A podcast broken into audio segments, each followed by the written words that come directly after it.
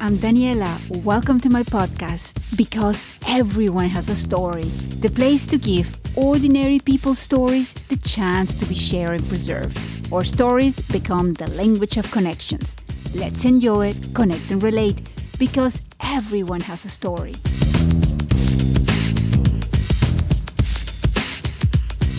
Welcome, my guest, Kristen Donnelly. Kristen is an international empathy educator and TED speaker. Her company is called The Good Doctors of Abby Research. She also reads 3 to 400 books a year. Yes, you heard me right.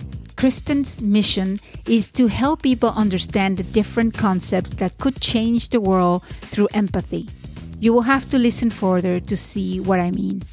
I stumbled upon Kristen's TED Talk and I thought it would be great to have her share her story here on BHAS. It was beautiful to converse with Kristen. She shares her passion and vulnerability. With her story, I learned that there are also fears and flaws behind a strong, passionate, caring, and good woman. Because we are human. Those who truly love us will accept the whole package of us. This is what life is all about learning and growing to become better human beings. Or, as Kristen says, to be human is hard work, and we could human better. Embracing other cultures and accepting others will make the world better. Sometimes our brain and thoughts can betray us by forgetting compassion, empathy, and respect, but we know how to get back to the right path. Let's enjoy her story. Welcome, Kristen, to the show. Thank you so much for having me. I'm so honored to be here. Yes, I am so honored too. Reading all your background, I'm so, so excited that you're here. So tell me, why do you want to share a story with us? Because all of us expand our humanity and change our minds and grow through stories and relationships. We don't through shame or statistics. We might change behavior, but we change our minds and we expand our existence through stories. And I have been so changed through stories that I am always grateful for an opportunity to tell one of my own. Yes, that's true. And because when you listen to stories, you also grow compassion, which I think is like a key word for everything. Yes. So, Kristen, when does your story start? My story honestly starts when I was young. My story is a lot about how I came to understand that the more you know about the world, the less stressed out you are by it. And that journey really started when I was young. I was born into a family that would eventually go on and we own a family business. We have for about 32 years. It's in second generation now. My brother and I co own it and run it. My father was the primary driver of that business for a long time. And what my parents, both my mom and my dad, were very careful to teach my brother and I is that every human you meet is a human so it doesn't matter where you're born, it doesn't matter how you're born or to who you're born. Everyone makes a series of choices and everybody has choices made for them by their parents, by their circumstance, by the postcode they were born into. And the measure of a human is what you do with that combination of choices, not anything else.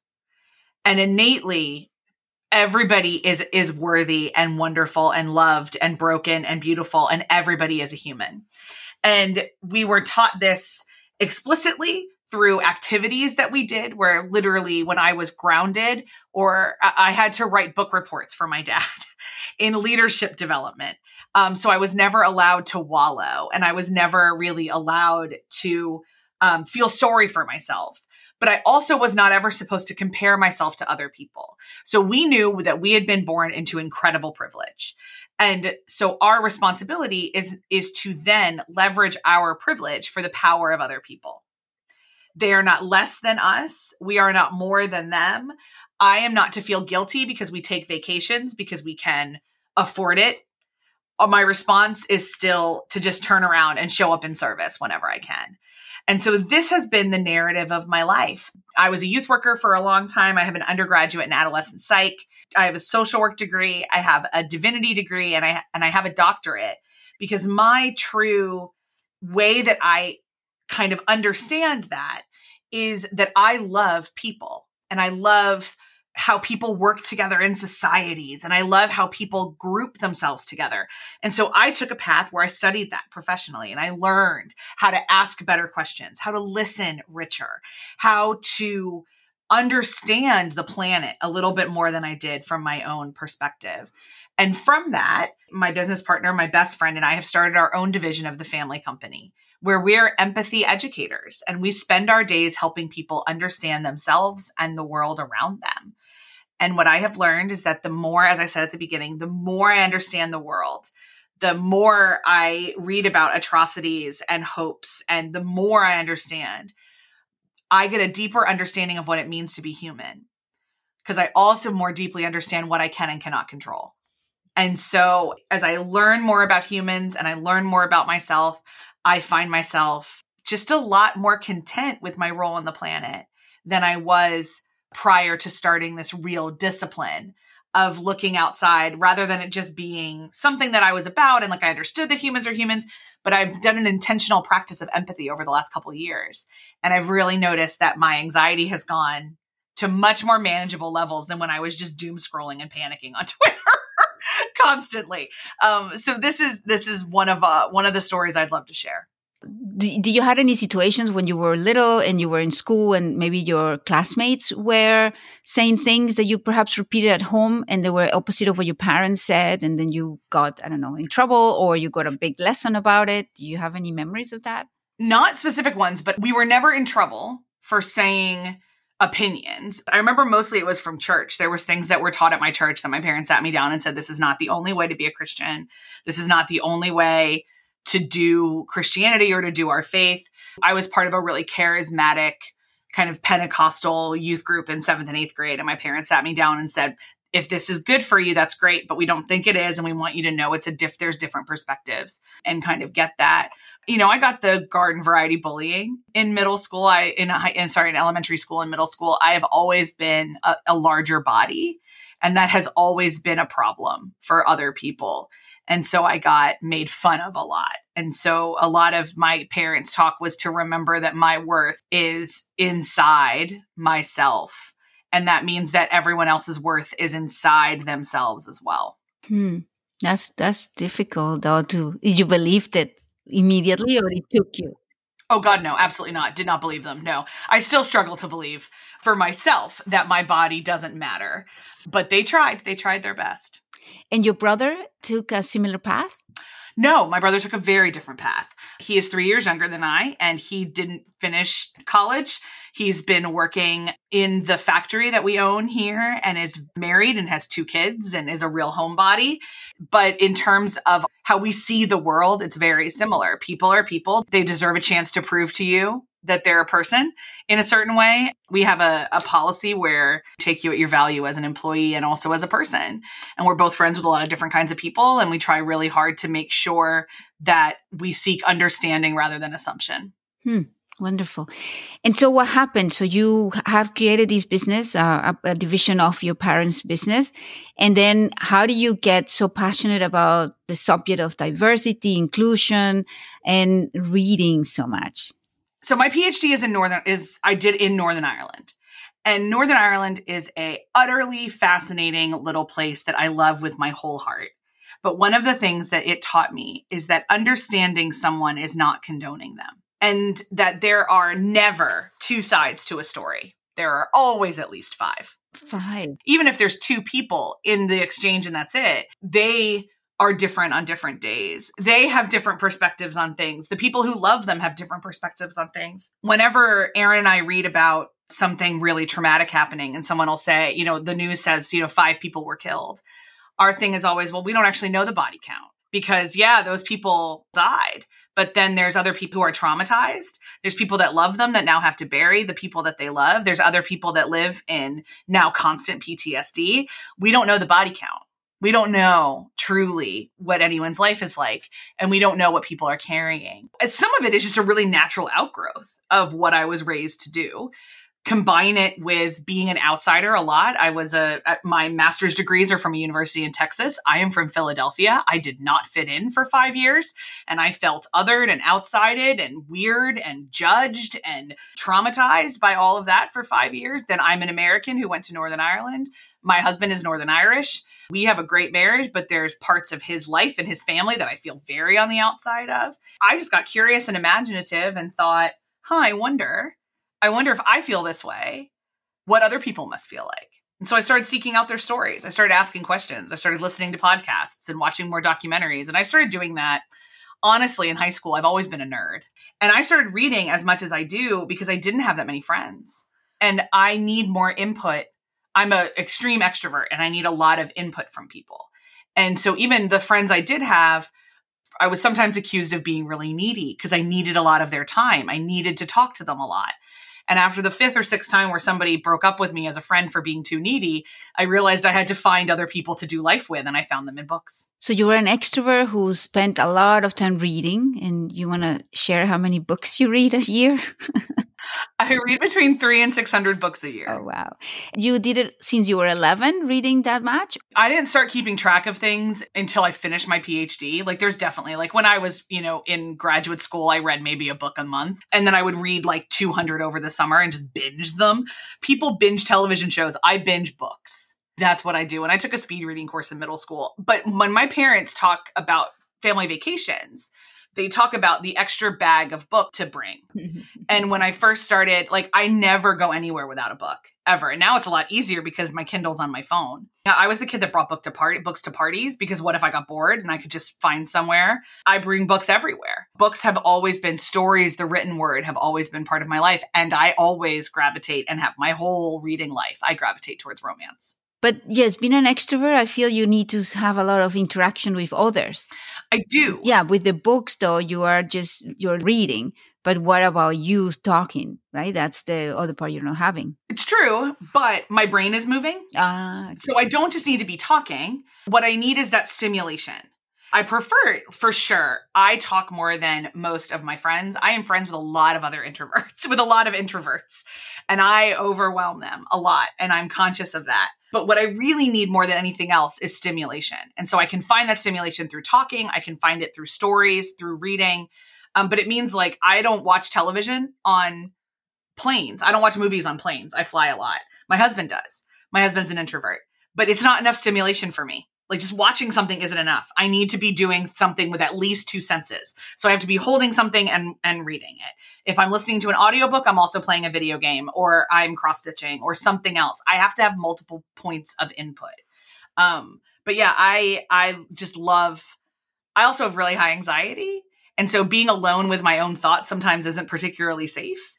So I can then fall into someone else's story and take myself out of my own shame spiral or my own panic attack or my own whatever is happening and say, okay, I'm going to go and hang out with the Bridgertons right now. Their problem is going to be my problem. And then I'll come back when I'm a little bit more balanced. Yes. And that's, I guess, that's what most people watch TV.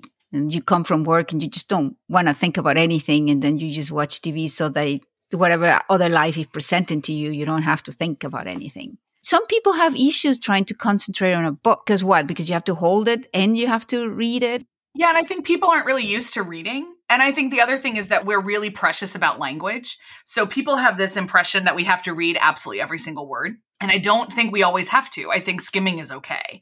Before anyone gets angry, like the authors put so much work into it. I'm an author. I know just how much work I put into it. If I've done my job, though, you can skim and you can understand the point of my story. And then if you want to go back and dig into my language, I'm very proud of how I write. I think my my imagery is beautiful.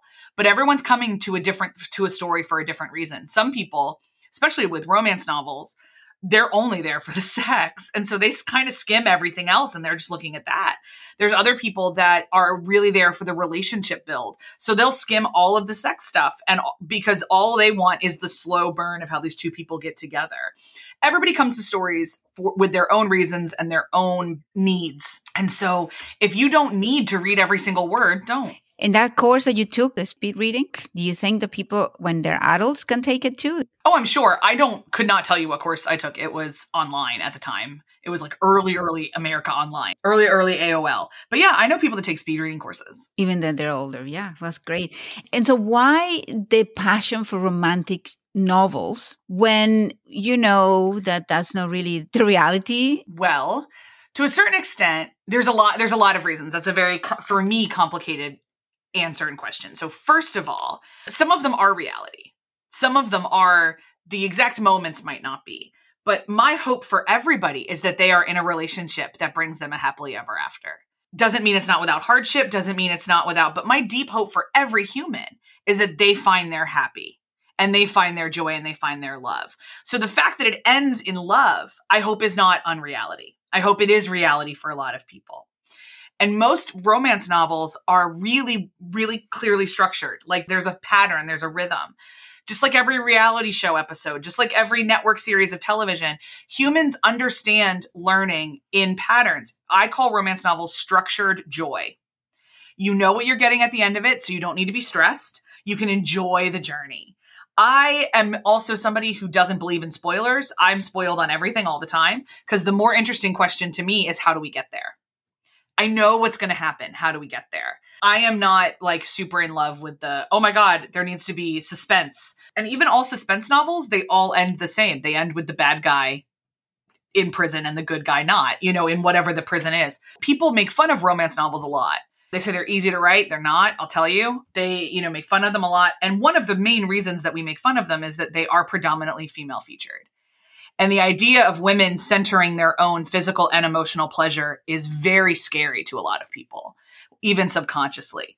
And so the fact that there's an entire that the largest genre of of fiction out there, that the genre that keeps the lights on at a lot of publishing houses is a lot about women having orgasms, really, really stresses a lot of people out. Because we're taught that women's bodies are for procreation, and that's it.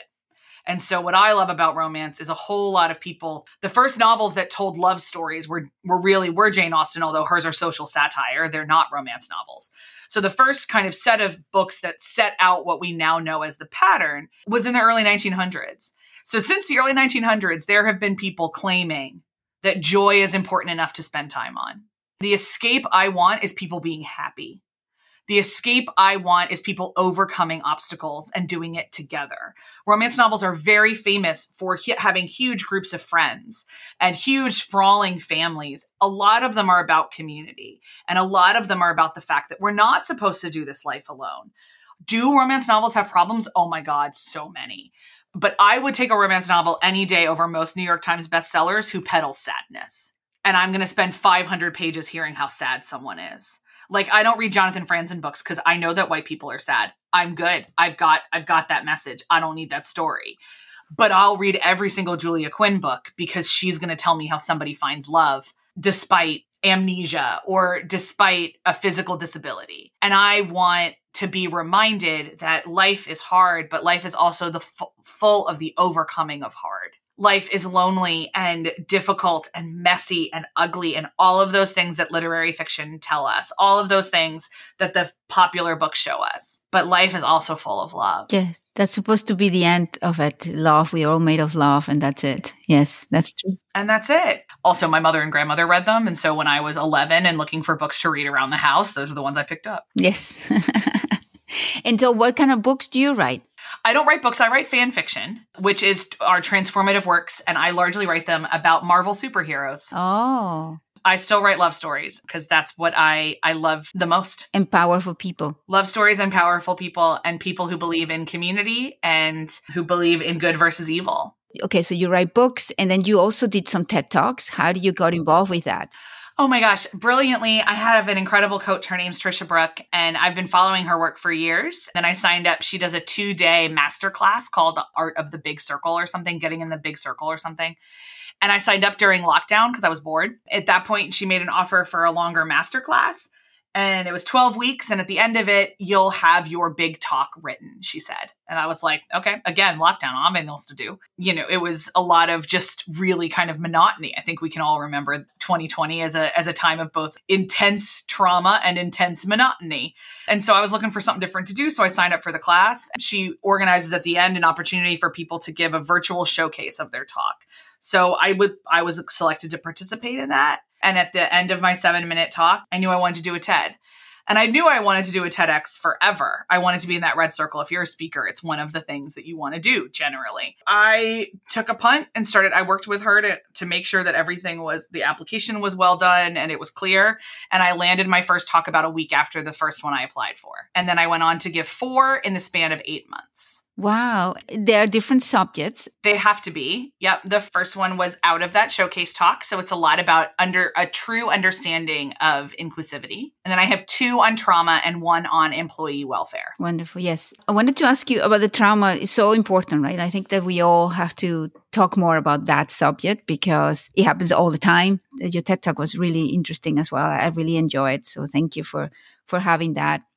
And about diversity and inclusion you said that diversity is a reality. You said that inclusion is a goal and tolerance is a cheap imitation. How do you came up with those? Oh gosh. So I grew up in um, in evangelicalism, and in the '90s in evangelicalism, we were obsessed with diversity. We were obsessed with let's have churches come together and grow diversity. And I kept getting really, really upset by it because every time we did it, it was just black people and white people. And we would just kept pretending that those were the only diversities. And then the more I thought about the word tolerance, the more I was like, I don't actually think we're supposed to tolerate each other. When you use the word tolerance in other contexts besides you know have tolerance or coexistence or, or, things like that that bumper sticker makes me hostile now. When you think about that all it really does is say you get to stay with everyone you've ever known. You get to think whatever you've thought. And really you're just not allowed to kill that person because it's illegal. Like you you don't you just you don't have to deal with them at all and what that has done is continually fractured our society out into what it is now, where we don't know how to talk to each other. We don't know how to ask questions of difference. And people that we look like us, we assume are exactly like us, which isn't true. And we have flattened diversity to being just racial diversity. And we flatten racial diversity being just between often black and white people. And so we haven't in any way opened up the richness of the human experience and what all of the various combinations of things that a human is, what that richness can bring. So all tolerance is is just someone is alive because you can't kill them. That doesn't do anything. It just means that we have laws that you can't kill people. If we're going to actually do the reason I say diversity is reality is that every human being is already diverse. You already carry diversity within you. You are not just one thing you are not just a man, a woman, a non binary person. You are also your race, your ethnicity, your family history, your, if you have children or not. The age you were when 9 11 happened is a huge part of how we all interact with the world. We are all so many things all at once. So the true goal of any organization is to create an environment in which people can show up on their own terms they can be whatever combination of those things they carry within themselves within your organization. So you don't just tolerate each other. You don't have the token person. You have an organization of humans who bring yes, their expertise in supply chain management, but also their intense passion for Formula One car racing with them into the office and it enriches all of our experiences. If you think about it, like it really truly, family is a really toxic thing and work families are, you know, people say stop using that word, but really break it down. A family is somebody who te- you tend to know each other outside of the you you present to the world. Like your family, because they do life with you all the time. So whoever that is for you there's a certain way in which I wish we would all work in family businesses and family oriented things because those people are like, hey, I know the mess you are and I still love you and I'm still going to choose you. And I know this piece of you that you're trying to hide, I know we need it right now. So, like, the best way that a family can function, the highest, healthiest, best way we can all human together in family units, I'm not entirely sure that we don't want to do that everywhere else. I know you. I know the fullness of you. I love you. I choose you. I accept you and let's let's do it together. And that can be what it looks like. Mileage may vary. Some people have a lot of baggage with the word family which is completely valid. We just don't have another one. English is a limited resource. Realistically we're all too many things at once to pretend we're just one thing. That's true. And what do you think at work? Is that only the action of being more curious about each other?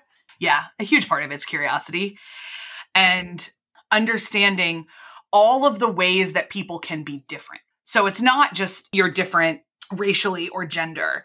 There could be people in your office or your organization who are caring for parents. That's a way that possibly makes them different from you. You could have somebody in your office who has, you know, a physical but invisible disability that is something that makes them different. Somebody with military service, somebody whose faith is very important to them, somebody who has a specific dietary requirement. There's lots of ways in which we're different from each other. And if we could be curious about the broad range of that. So, like, am I telling you to go up and start asking people about their childhood traumas? No. But, like, start getting curious about, like, so what's your favorite movie? Do you watch sports teams? Are you a workout person? Where do you practice yoga? Do all of the really simple questions. And then once you kind of know this, the easier, low hanging, fruity type things, you can get more curious about other stuff. But so that seems like the job as a colleague of you, I will ask you questions and that will make me a better person. However, with management, when they are only believing in the on the bottom line of making money, employees are a number perhaps, or they don't really have time to care too much. When they want to do this diversity, what can they really do? I don't, I don't think that that's possible. No, they can't. It becomes a tick box exercise, and that's it. I am hopeful that increasingly with the great reshuffle, that the model of management that treats people as interchangeable cogs in a profit machine can slowly die because it's not. Humans are humans and no one is replaceable. I mean, very little makes me as hostile professionally as somebody saying everybody is replaceable. No, no one is replaceable. The position might be interchangeable. You may be able to get somebody to fill that position, but you still leave the human void. Um, no one is replaceable. And I've discovered that truly only toxic people say that everybody is is replaceable. Um, and so it's it, or they're in a toxic culture or they're in a toxic mindset. That is toxicity and that is not honoring or centering the human. I've said it when I was on a power trip. I didn't say it because I actually believed it. I said it because someone told me that powerful people say that. And when I sat down and thought about it, I was like, I don't actually believe that. But we uh, we've been doing our business the way we've been doing it over 30 years, and we've still managed to we've managed to make a lot of money, but we've also managed to center and hold people and profits in attention that is able to honor the human and keep the lights on. So it's possible. You just have to want to do it. Yes, but then that's where the people on the top have to really care about their people so that when they leave, you can say, okay, you're not replaceable because of a human being, but their position is. But when, you know, when there isn't a big organization where people come and go, you just, you lose that for sure. For sure. It's intentional. The way that we're doing life right now as people on the planet is easy. It's easy to be a manager that treats people like garbage. It's super easy it's a lot harder to be a manager that remembers that the 75 people that report to you are 75 human beings. It's intentional practice, which is why we teach empathy as the consistent, intentional decision to choose understanding over assumption. It's a practice. Being a human is hard work. Hmm. Yes. It is hard, and we're not taught how to do it, and we're all fumbling along as we're doing it. And it's really, really difficult the way we're doing life right now is just the lowest common denominator of everything. But good news is that really, in a certain way, there's a, there's a lot of room to go up. There is room to go to go below. We'd like to not go back to time before penicillin and labor unions. We've got a lot of room to grow. And I am convinced as I look at human behavior and group movement and everything else, it's not a really like difficult thing to treat someone like a human being. It's real simple. You just decide to remember they're a human it's a discipline thing that you've just got to do all the time. You've got to show up and do it all the time. Because then, so let's say you're a boss and you're treating somebody like garbage and you kind of say, you know what, hey, I had this come to Jesus and I really realize I need to treat you all like people. They're going to come at you with all the ways that, that you've been terrible. And so you have a choice in that moment to go back to who you were or go, you're right, that wasn't great. How do we fix it? And you're going to be good at it for three days and you're going to be terrible at it on the fourth day. But the thing is, the people that work with you are going to be good at something for four days and terrible for five days. And that's how humanity works. So if we all just show up as broken, beautiful, imperfect humans and say, hey, this is my role in the organization. It doesn't make me better or worse than you. It, this is just my role. Here's the responsibilities that come with it. Here's all the things I've got to hold. Let's figure yours out together. Our position as leaders is that it's my job to make sure everybody in my building can do their job. That's my position. And I think that that lends to a really easy way for me to remember that they're a person because they can't do their job if there's garbage happening at home and they need a little bit of grace. They can't do their job if they're in physical pain all the time. And if there's a way that I can step in for that, or maybe they need to go see another doctor, or how can I help? My job is to help them do their job, and their job is to serve our customers. So, how do I help them be a full human and show up and then serve the full humans who are on the other end of the phone or the email? Yeah, that's beautiful. You're right. You're right. I, I, agree with that. And you talk a lot about empathy. Do you believe, Kristen, that that you, some people have it and some can learn it, or some people have it and some people don't? So we don't actually think empathy has anything to do with emotions. We think instead empathy is in, is cognitive. It's a decision. So everybody can learn it. So do you maybe do you have are you somebody who innately just, you know, likes people more? then you'll probably have an easier time choosing to understand them rather than judge them. But it is a skill, just like reading, just like any other mental process, learning a language. It's a skill that you can develop if you choose to. No one is born with it or not born with it. Yes. Okay. So it's a skill that it can be learned. If I like people, it doesn't mean that I am good at empathy. No, it just means that you maybe have a natural predisposition to it. Okay. But you still got to work at it. I have all the training. I'm the social worker, I'm the pastor, I'm like all of the things that say I know how to do human, and I still have to work at it a, a lot. And there are days where I'm just terrible at it. And I don't want to think that anyone's a human. And I just want to go, my, especially on airplanes with small children. That is the quickest way for me to get real judgy and real gross really fast. And I have to sit there and say, I don't know their lives. I don't know why they're here. I don't know what's going on. and then I let it go.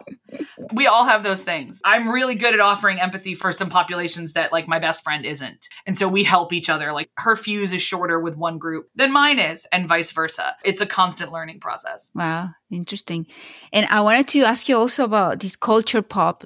I wanted to know what your opinion you have because lately I've been listening to um, Latin music. So wonder if you know anything about the lyrics on how they have changed and how they position women versus before. Most of my exposure to Latin music comes through listening to a lot of Gloria Estefan in the 90s. Okay. So I'm not particularly versed in it. I will say in pop music in general, kind of generic pop music, I am consistently encouraged by the way that women are being given voices. I think about like what Taylor Swift had to go through versus what Olivia Rodrigo can sing.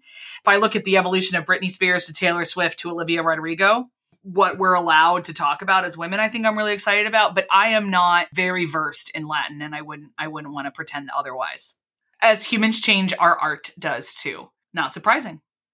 Yes. I wanted to you continue with your story. So you said you have been in the TED Talks. You are you're a writer. You have your a portion of your family business talking about empathy and offer courses to people as well. Yeah, we do trainings and keynotes, and then we have a YouTube channel and a podcast. Yes, we, and you are married to a North Irish man. I am a fella named John. Yep. And then you also talk about privilege of being white, and then not so when being a woman is is now number one, but getting out there.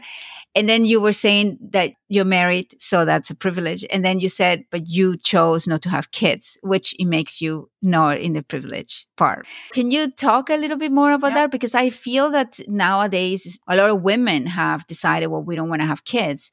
And you know, in cultures like Latin cultures, is much stronger. Like, whoa, oh, you're not gonna have kids, and that's you know, seen that just you're seen down for that. What what is your take on that? Yeah, so it was a very kind of scary moment for me to put that in my first TEDx. It's the same thing like I called myself fat on stage, and that was really a bold move for me. So I've known I haven't wanted children since I was 11. Some of it is that my mother is a gold star A plus mother. And I look at her and I'm like, oh, that's not, that's not me. So what I really realized is I'm just not called to it. I think parenthood should be a calling.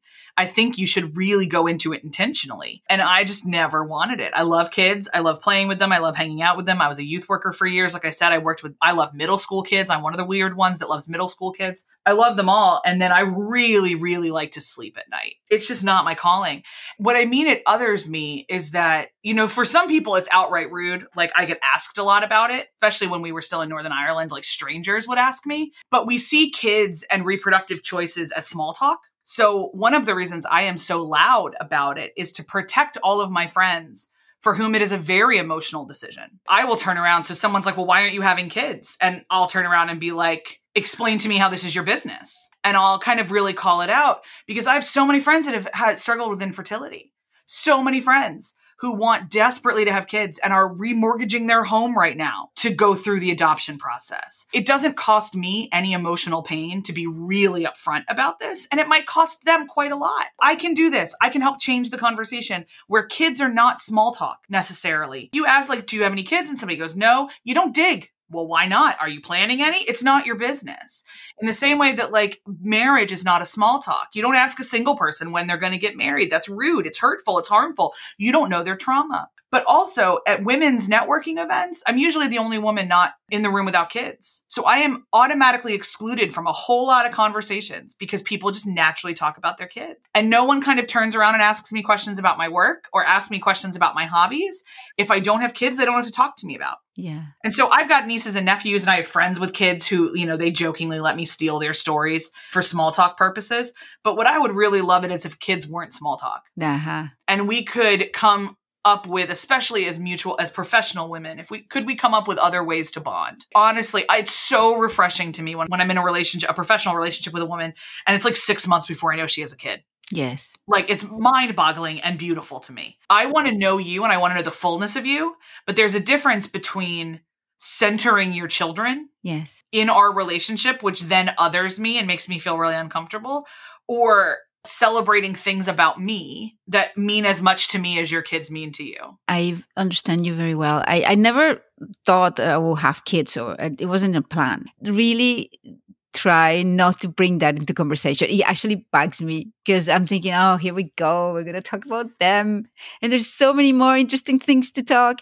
When somebody asks, uh, do you have kids? And the other person said, no, I don't. I always make the comment, oh, you're the smart one. They always get surprised because you choose to to take care of yourself to give to the world and in a different ways and it's because also in my family my parents and my grandparents were never into like when are you getting married when are you having kids My mom, especially, was the same way. Like when a lot of my friends were getting married in their early 20s, and my mom was like, oh my God, wait, like, wait, have your 20s, travel, see the world, you know? So, yeah, my husband and I chose passport stamps over kids. Our money looks a lot different than my brother, who has two kids under five. My life looks a lot different from a lot of my friends. And people say, How do you do it all? And I, it's very honestly, I don't have kids, pets, or plants. Like, I don't. I don't take care. I'm not responsible for keeping anything alive but myself. Like, I married a self sufficient human who can keep himself alive. I don't, no, nothing relies on me for life. And so I can do what is best for me at any given time and remind other people that that's not selfish. It just might require more strategy in your life than it might require in mine. But at the same time, there are organizations I've been in where I was given two or three times the labor that I should have been because I didn't have kids and so I must have free time. Where I wasn't allowed to leave for my best friend's mom's funeral because that wasn't family. No, that's my family. I should be, you know, allowed to do that. That kind of thing. So we're very bad at understanding how humans do relationships with each other. Assuming that women have and or want kids is only one of the ways. Yes, that's true. I think it's an old way, old fashioned way, but I hope that it's changing. I think we need many decades still to change. It's going very slow, but it's going, it's going there. As change always does. Yes, that's true. Great. Now you are here to change the world, to help people think about more diversity or more inclusion, to learn about inclusion, empathy. What else are you planning to do? Yeah, just complete world domination. no, what we'd really love is for people to have a good, solid understanding of empathy. We'd love to do for empathy what Brene Brown did for vulnerability, where people have a more operationalized understanding of it now. Um, but we're hoping to do like we're doing some online trainings a lot right now um, some really kind of ways for people to enter into this conversation. We've got an online masterclass in the fall where, you know, for about six hours, we're going to talk about what empathy really is and how to unpack it, how to make it happen in your life. And we'll be doing more of those. And then I speak a lot. Aaron and I do workshops a lot at different places. Aaron's my best friend and business partner. We just want to keep doing that. We want to fly around the world and have hard conversations with people about how to human better that's the dream. Wonderful. Yes, I'm sure it's going to happen. Thank you. Let's talk about Aaron because you said your best friend, but you said you had a lot of best friends when you were younger. And then they said that they were you were they they broke up with you because you were needy but aaron seems to be the good one. Aaron seems to be good. Yeah i didn't have a lot of very good friends until college. I had a lot of acquaintances and then i had a lot of people who told me i was too much for them. In college i met a really wonderful girl who taught me how to be friends with people in a really beautiful way and then that set me up to ending up i met aaron about 10 years ago when we were both first moved to northern ireland to do our postgraduate work.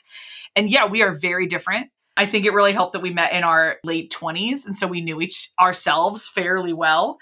So we could set some boundaries pretty quickly, but there's nobody on the planet who understands me the same way that she does, even my husband. We are, oh, we are so different, but we see the world very similarly. So she's an extreme introvert. She lives with her mom. She has no real interest in networking events or making a ton of friends or, or things like that. She watches TV a lot.